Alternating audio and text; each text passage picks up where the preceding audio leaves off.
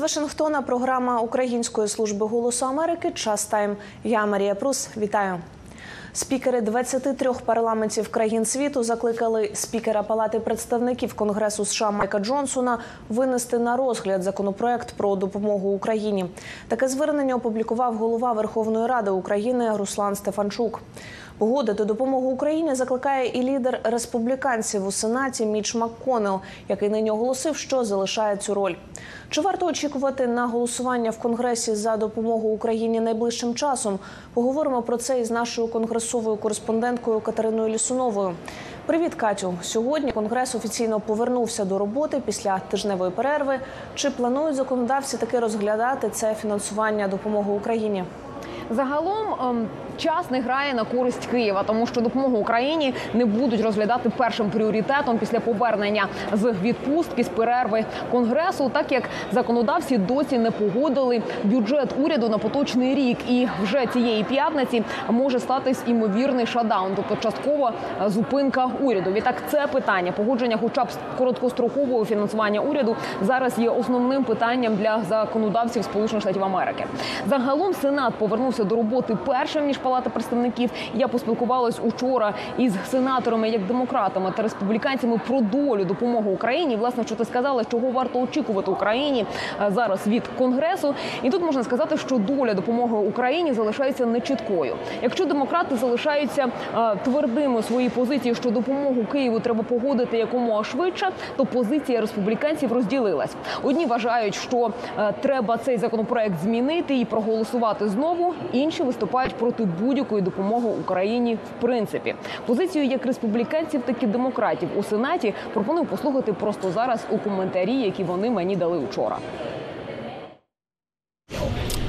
Well, um, your heart goes out to what's going to the people of Ukraine. Те, що відбувається з народом України, розбиває серце. Росія має програти. Нам потрібно зробити все можливе, щоб допомогти Україні виграти. І я збираюся продовжувати робити те, що в моїх силах для цього. Але я розчарований тим, що лідер більшості Чак Шумер не виніс на голосування законопроект, який передбачав би виключно військову допомогу. Бо я не збираюся підтримувати законопроект, який передбачає купу гуманітарних грошей від Байдена для Хамасу та палестинської влади.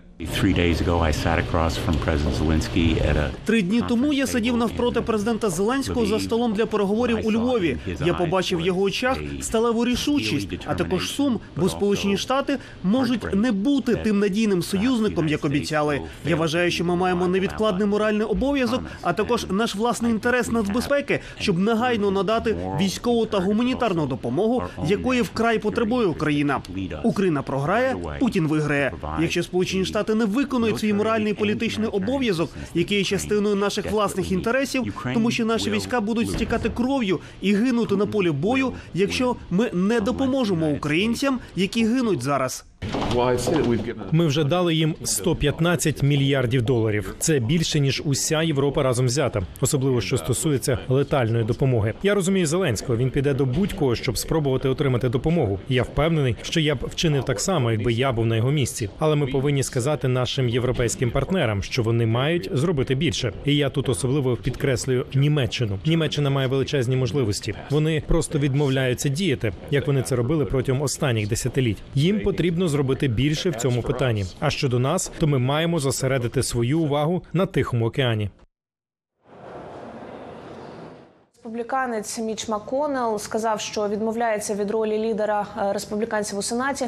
Раніше він закликав погодити допомогу Україні. Чи впливають такі заяви однопартійців на думку спікера Джонсона щодо того, чи може він схилитися до все ж таки винесення цього законопроекту на голосування?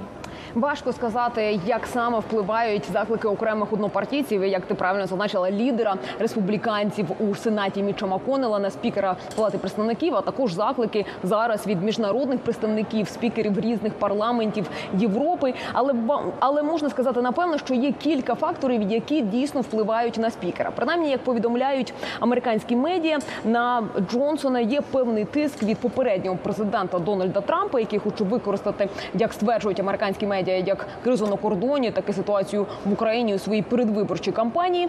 Також, як заявляють публічно законодавці, навіть самі республіканці, окремі крайньоправі республіканці погрожують звільнити спікера, якщо той винесе на голосування допомогу Україні.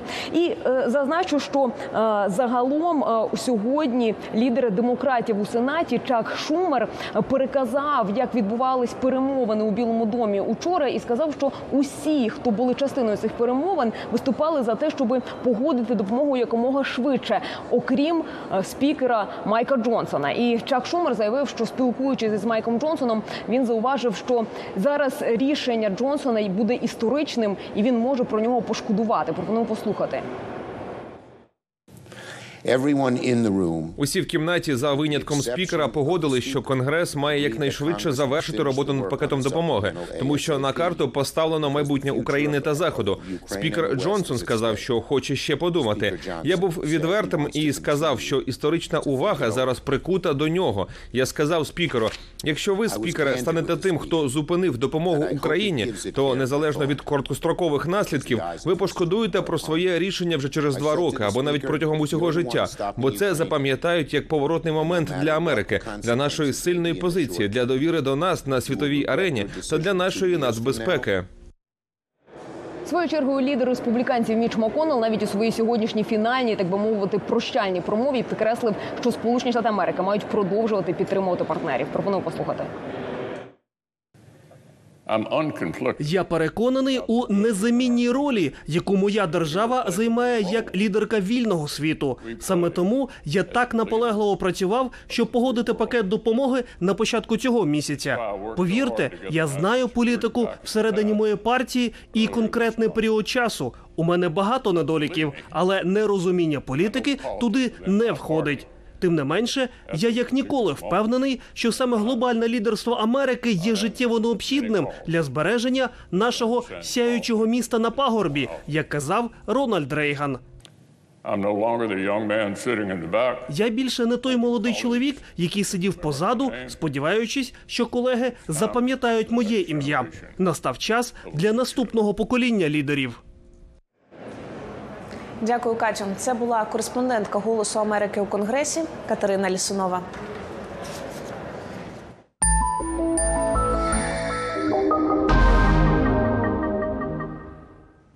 двадцять четвертого лютого дві тисячі двадцять другого року розділило життя мільйонів українців на до і після повномасштабного вторгнення. Але російська війна проти України триває не два і навіть не десять років, кажуть деякі історики. Скільки ж триває ця боротьба, з'ясовував Богдан Цюпин. В лютому дві тисячі чотирнадцятого року в Криму не всі українські солдати розуміли, що були свідками російського загарбання півострова і початку російсько-української війни. Президент Володимир Путін не вимовляв слово «війна» і приховував свої дії. Путін фактично не тільки визнав, він хвалився цим, що це його рішення, воно виявилося надзвичайно популярним в Росії. Його, його рейтинг значно піднявся після цього. Але Путін говорив про прийняття рішення. Війна, як правило, в історії рахується від, скажімо так, першого пострілу чи першого, першого початку військових дій. І таким початком були якраз події захоплення Кримського парламенту і Кримського, Кримського кабінету міністрів.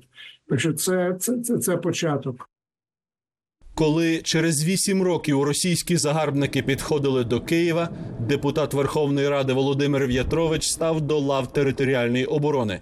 І далі дивився на події зі зброєю в руках, але очима історика. Найбільш болючу, напевно, фразу, яку я чув після двадцять четвертого лютого двадцять другого року, фраза, яка лунала від дуже багатьох людей, в тому числі моїх сусідів, я живу поруч з Бучею.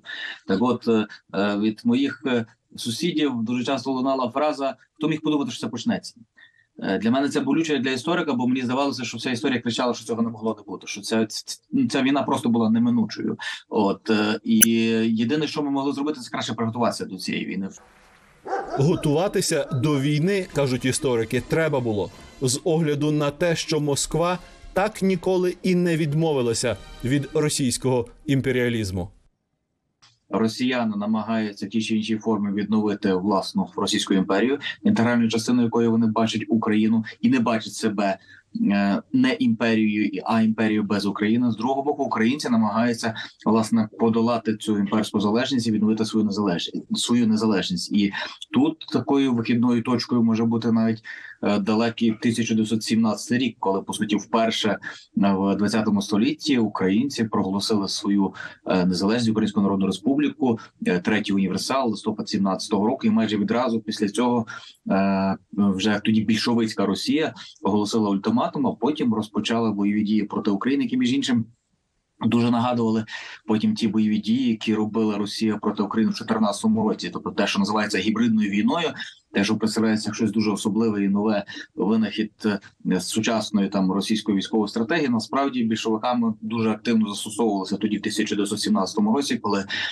зовнішня агресія видавалася за внутрішній конфлікт, за якісь непорозуміння, за громадянську війну, за те, що нібито це не російські більшовики завоюють Україну, а це український пролетаріат повстав проти буржуазної Центральної Ради. Приводів для цієї війни в Росії знайшлося досить. Як і для безлічі воєн, які, наголошує професор Ярослав Грицак, завжди супроводжують людство. Ще відтоді, коли не існувало слова «історія». Війна – це зло, каже він, яке завжди з нами. На жаль, зло є в історії. Воно не зникає, воно завжди там. Воно, кажуть, називається метафорою диявол в історії. Знаєте, що головний обман диявола полягає в тому, щоб давати, що не існує. Так само і те. Ми чомусь, ну, з різних причин настроєння те, щоб мати, бачити про себе тільки добрий сценарій, мати віру. Єдиний спосіб забезпечитися від війни, від, від війни – це готуватися до війни. Оце дуже важливо, тому що та стара приказка «хочеш миру, готуйся до війни», вона була правдива як і в старовімські часи, так і залишається, залишається зараз. І тому дуже важливо є питання, чи воно зараз, чи Європа це зрозуміє, чи Європа перебудує себе. І, на жаль, і на щастя, маємо добрі сигнали, бо, перше, збільшується бюджет воєнної Європи. По-перше, тепер маємо заклики, ми відчуваємо це створення спільної армії європейської, таке всі інше, тобто це щось говорить. Тобто, знову ж таки, я кажу, що єдиний спосіб протиставця, побороти диявола – це протиставці йому. Розуміти, що зло є завжди тут, і війна є завжди можлива. Я вважаю, що це, може, один з головних уроків української е, війни.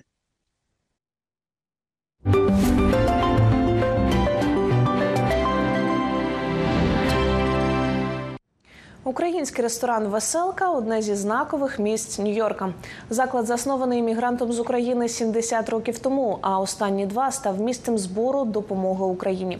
Цьогоріч про ресторан вийшов американський документальний фільм. Озвучив картину відомий американський актор Девід Духовний, який має українське коріння.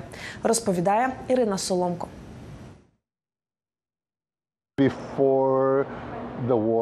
До війни ми ліпили близько трьох тисяч вареників у день. Зараз ми робимо п'ять тисяч щодня. Обсяг значно збільшився.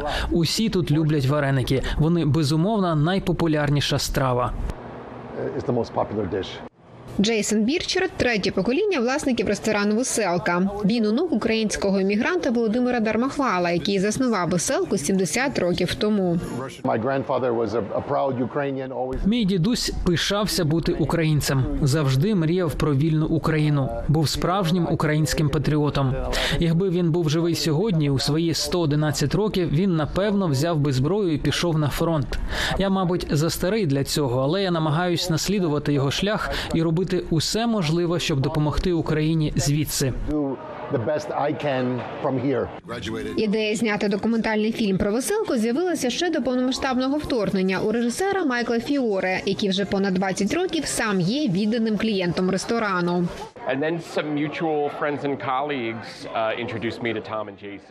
Спільні друзі та колеги познайомили мене з Томом і Джейсоном. І в листопаді двадцять першого я зустрівся із ними та запропонував ідею розповісти їхню історію з точки зору трьох поколінь, які керували закладом. Я подумав, що в основі фільму може бути історія про батьків і синів. And I thought uh, at the core of this could be a story about fathers and sons. Сам Джейсон почав працювати у Веселці підлітком. Потім отримав економічну освіту та не планував займатися рестораном. Проте, коли його батько Том вирішив піти на пенсію, зрозумів, має подбати про родинний бізнес. Зараз він працює у Веселці по дванадцять годин на день, шість днів на тиждень. Це улюблена праця. Мені справді подобається. Особливо люди, з якими я працюю. Вони дарують мені найбільше любові. Історія Веселки – це історія Нью-Йорка та української громади міста, каже Джейсон. Це місце зустрічі. Так було одинадцятого вересня, так було, коли місто накрив найстрашніший ураган Сенді, коли почалося перше вторгнення в дві тисячі чотирнадцятому році. Люди приходили і казали, як ми можемо допомогти, як справи, як справи у вашої родини. Знімати фільм Майк Фіоре почав за кілька днів до повномасштабного вторгнення Росії в Україну. Тож тема війни, єднання громади та допомоги Україні стала однією з ключових у фільмі. Громада дуже підтримала. Люди приносили одяг, їжу, засоби особистої гігієни, усе, що, на їхню думку, могло допомогти українцям. А Джейсон і Веселка були як маяком, який закликав: приходьте, підтримуйте, робіть усе, що можете. Поки не почав знімати фільм, я повністю не усвідомлював, наскільки Веселка глибоко вкорінена в цій спільноті. Коли ви спілкуєтесь не лише з людьми, які приходять до ресторану, а й з різними групами, розумієте, що не лише ресторан годує громаду, спільнота годує Веселку. Фіора згадує, що перші кілька тижнів було дуже складно знімати працівників, адже у більшості родини були в Україні під обстрілами та у небезпеці. Був момент, коли я зрозумів, що ніхто насправді не хоче зі мною говорити, і це зрозуміло. Ви побачите у фільмі, що я прошу людей розповісти їхні історії або поділитися зі мною моментом, а вони відмовляють.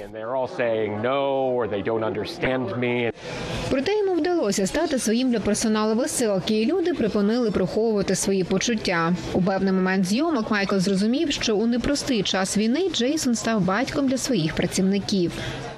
Ми бачимо в реальному часі, як Джейсон стає батьком, який потрібен тут. Він для Веселки правильний лідер у правильний час.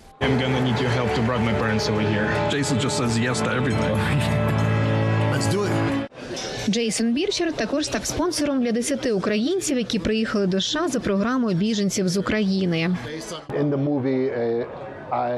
У фільмі є репліка, що я завжди кажу так. Я ніколи не кажу ні. Вони мене просили стати спонсором, і я заповнив десять анкет. Дев'ятеро з цих людей зараз працюють тут зі мною. За два роки війни персонал ресторану збільшився на чверть до майже ста людей. Завдяки великій зацікавленості до України, її кухні та культури Джейсон відкрив невеличкий філіал Веселки на головному вокзалі Нью-Йорка Гренд Централ. За ці два роки Бірчард пожертвував на благодійність різним українським організаціям та проектом шістсот тисяч доларів. Ці два роки були емоційні американські гірки. У перший рік була велика підтримка. Сюди приїжджало багато політиків, мер, губернатор, спортсмени. Зараз тема підтримки України стала питанням суперечок у Вашингтоні. Але я вірю, що, поміж іншого, з допомогою цього фільму ми продовжимо висвітлювати потреби українського народу та армії. Буду робити усе, що від мене залежить.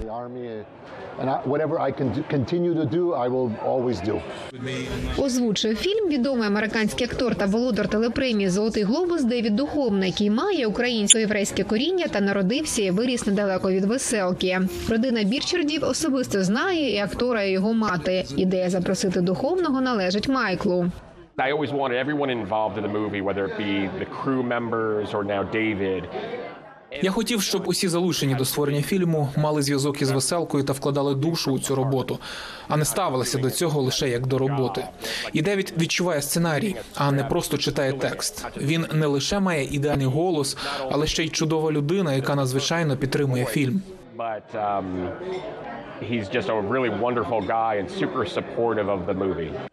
Майкл придумав і назву фільму «Веселка на розі центру світу». Це рядок з пісні, яка була написана спеціально для картини. Режисер мріє, щоб історію «Веселки» побачило якомога більше людей. А Джейсон тим часом готується у квітні відкривати новий заклад у Брукліні. За сімдесят років, каже Джейсон, ресторан його родини нагодував близько десяти мільйонів людей. Тож зараз він мріє нагодувати українськими стравами сто мільйонів американців по всій країні. З Нью-Йорка Ірина Соломко, Голос Америки. Вони можуть жити в безпечних країнах без обстрілів, бомбосховищ і постійного страху за своє життя. Натомість обирають бути в Україні. «Голос Америки» зустрівся з громадянами США, Великої Британії та Данії, щоб дізнатись, чому вони залишаються в Україні під час війни. Їхні історії з Києва чула Леся Бакалець. За перший тиждень війни ми зрозуміли, можемо бути впевненими в українській армії. Київ – це мій дім. Я тут вдома, я вже більше відчуваю себе туристом, коли я повертаюся до Великобританії. Я люблю Україну.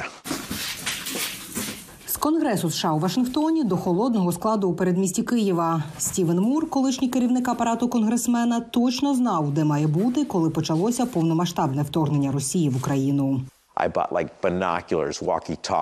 Я накупив біноклі, рації, ліхтарики, медичне приладдя, запхав все в чотири дуже великі валізи і в дорогу. Долетів до Франкфурта, а звідти до Бухареста. Далі до українського кордону. Це був п'ятий день війни. Черга на в'їзд в Україну була значно-значно коротшою, ніж на виїзд. Але у мене була мета – допомогти. Тому я не міг не поїхати.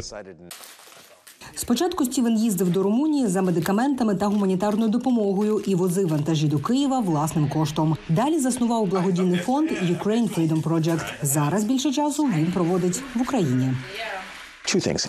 Я маю дві основні причини, чому я тут. Перша – я просто люблю Україну. Друга – свобода для мене – це фундаментальна цінність. А українці саме за це зараз і борються. За свою свободу.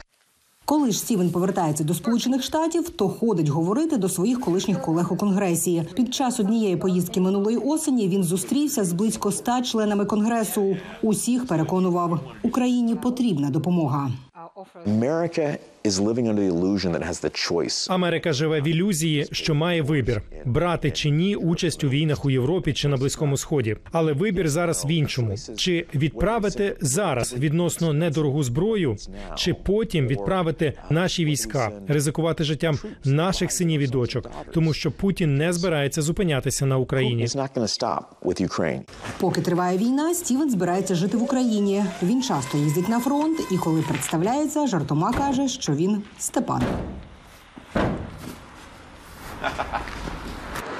Навіть не думає повертатися до рідної Данії і Карен-Марі Крагелунд. Ми зустрілися у центрі Києва одразу після її уроку української мови. Карен-Марі вільно володіє англійською та російською, але вважає, що зараз цього недостатньо для життя в Україні. Я приїхала до Києва, щоб працювати в ай ті-компанії, і приблизно шість років тому відкрила тут власну справу. Власне, десь в цей час я відзначаю сімнадцять років свого життя в Україні. Карен-Марі пригадує, адаптувалась до нової тоді для неї країни дуже швидко. Я відчула, мені тут добре, я тут наче вдома. Ну, через тиждень десь. Я тоді вже влаштувалась і знала, ось мій трамвай, мої три зупинки до роботи, ось мій супермаркет, ось моя перукарня. Знаєте, просто все стало на свої місця. Тому, коли перед початком повномасштабного вторгнення іноземні посольства закликали своїх громадян виїжджати з України, Карен-Марі такий заклик проігнорувала. Я дуже добре пам'ятаю, як мені зателефонували з посольства Данії в Києві. Ми саме сиділи з другом у ресторані, і обоє сказали, так-так, ми зрозуміли, але ні, дякую, ми залишаємось. Коли почалися обстріли Києва, вона таки виїхала на захід України, а потім отримала пропозицію працювати у Нідерландах, але там змогла прожити лише рік. Я узгодила зі своїм керівником, що не буду продовжувати контракт, і в липні двадцять третього повернулася додому, в Україну. З Польщі я їхала поїздом. Коли ми перетнули кордон, мій телефон підключився до Київстару і прийшло повідомлення «Вітаємо в Україні». І мені на душі так одразу спокійно стало. Я повернулась туди, де маю бути. Я відчуваю зараз себе наполовину українкою. Говорячи про війну, Карен-Марі каже «наша» і хоче максимально бути корисною для України.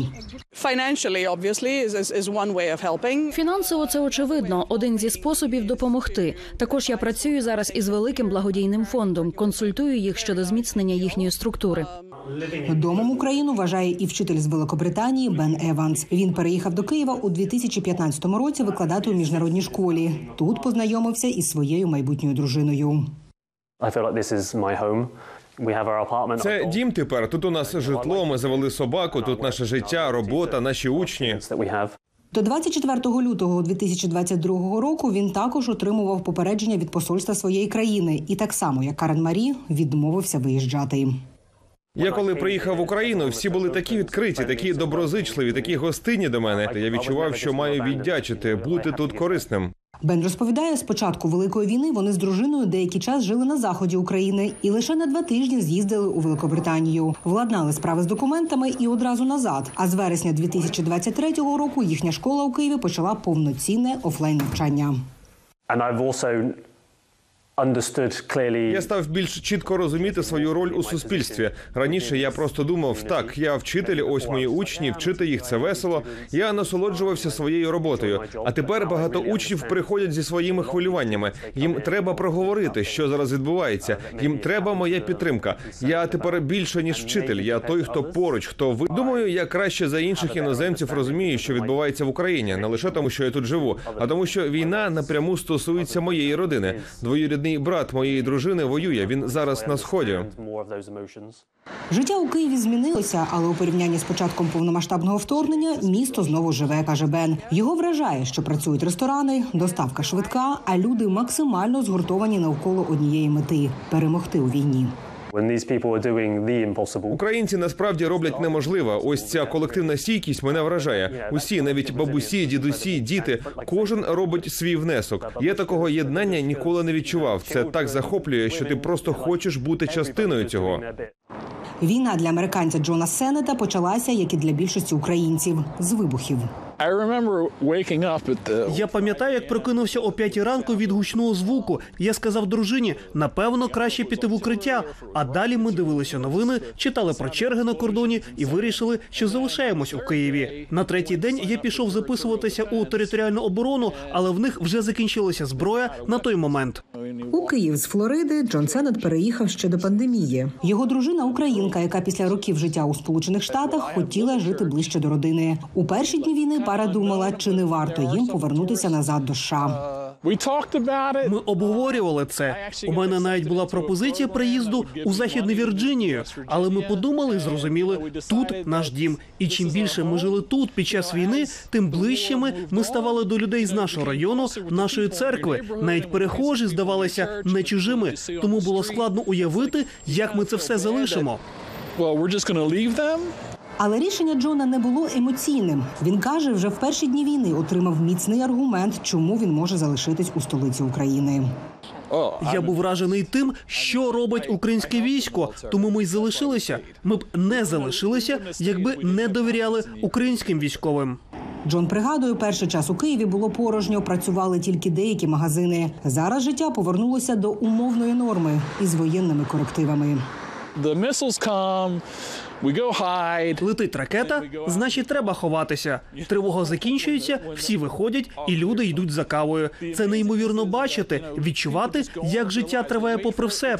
Так, люди часом втомлені, часом роздратовані, але всі якось збираються і йдуть працювати, жити життя, так би мовити. Не впевнений, що американці могли б показати таку ж силу духу. Джон визнає, ніхто з родини чи друзів його рішення жити посеред війни не розуміє. Та сама ситуація і у Карен-Марі, Бена та Стівена. Але близькі вже зрозуміли, вмовляти їх повернутися на батьківщину – марно. Леся Бакалець, Голос Америки, з Києва. Завантажте мобільний додаток «Голосу Америки». Додаток дозволяє автоматично обходити блокування завдяки вбудованому ві пі ен-сервісу. Читайте новини, дивіться інформаційні програми та відео, а також слухайте подкасти Української служби «Голосу Америки». На цьому ми завершуємо. В студії для вас працювала Марія Прус. Дивіться інші історії Української служби «Голосу Америки» на нашому сайті та в соцмережах, а також підписуйтесь на наші канали у YouTube та Telegram. Дякую за вашу довіру. До зустрічі в ефірі.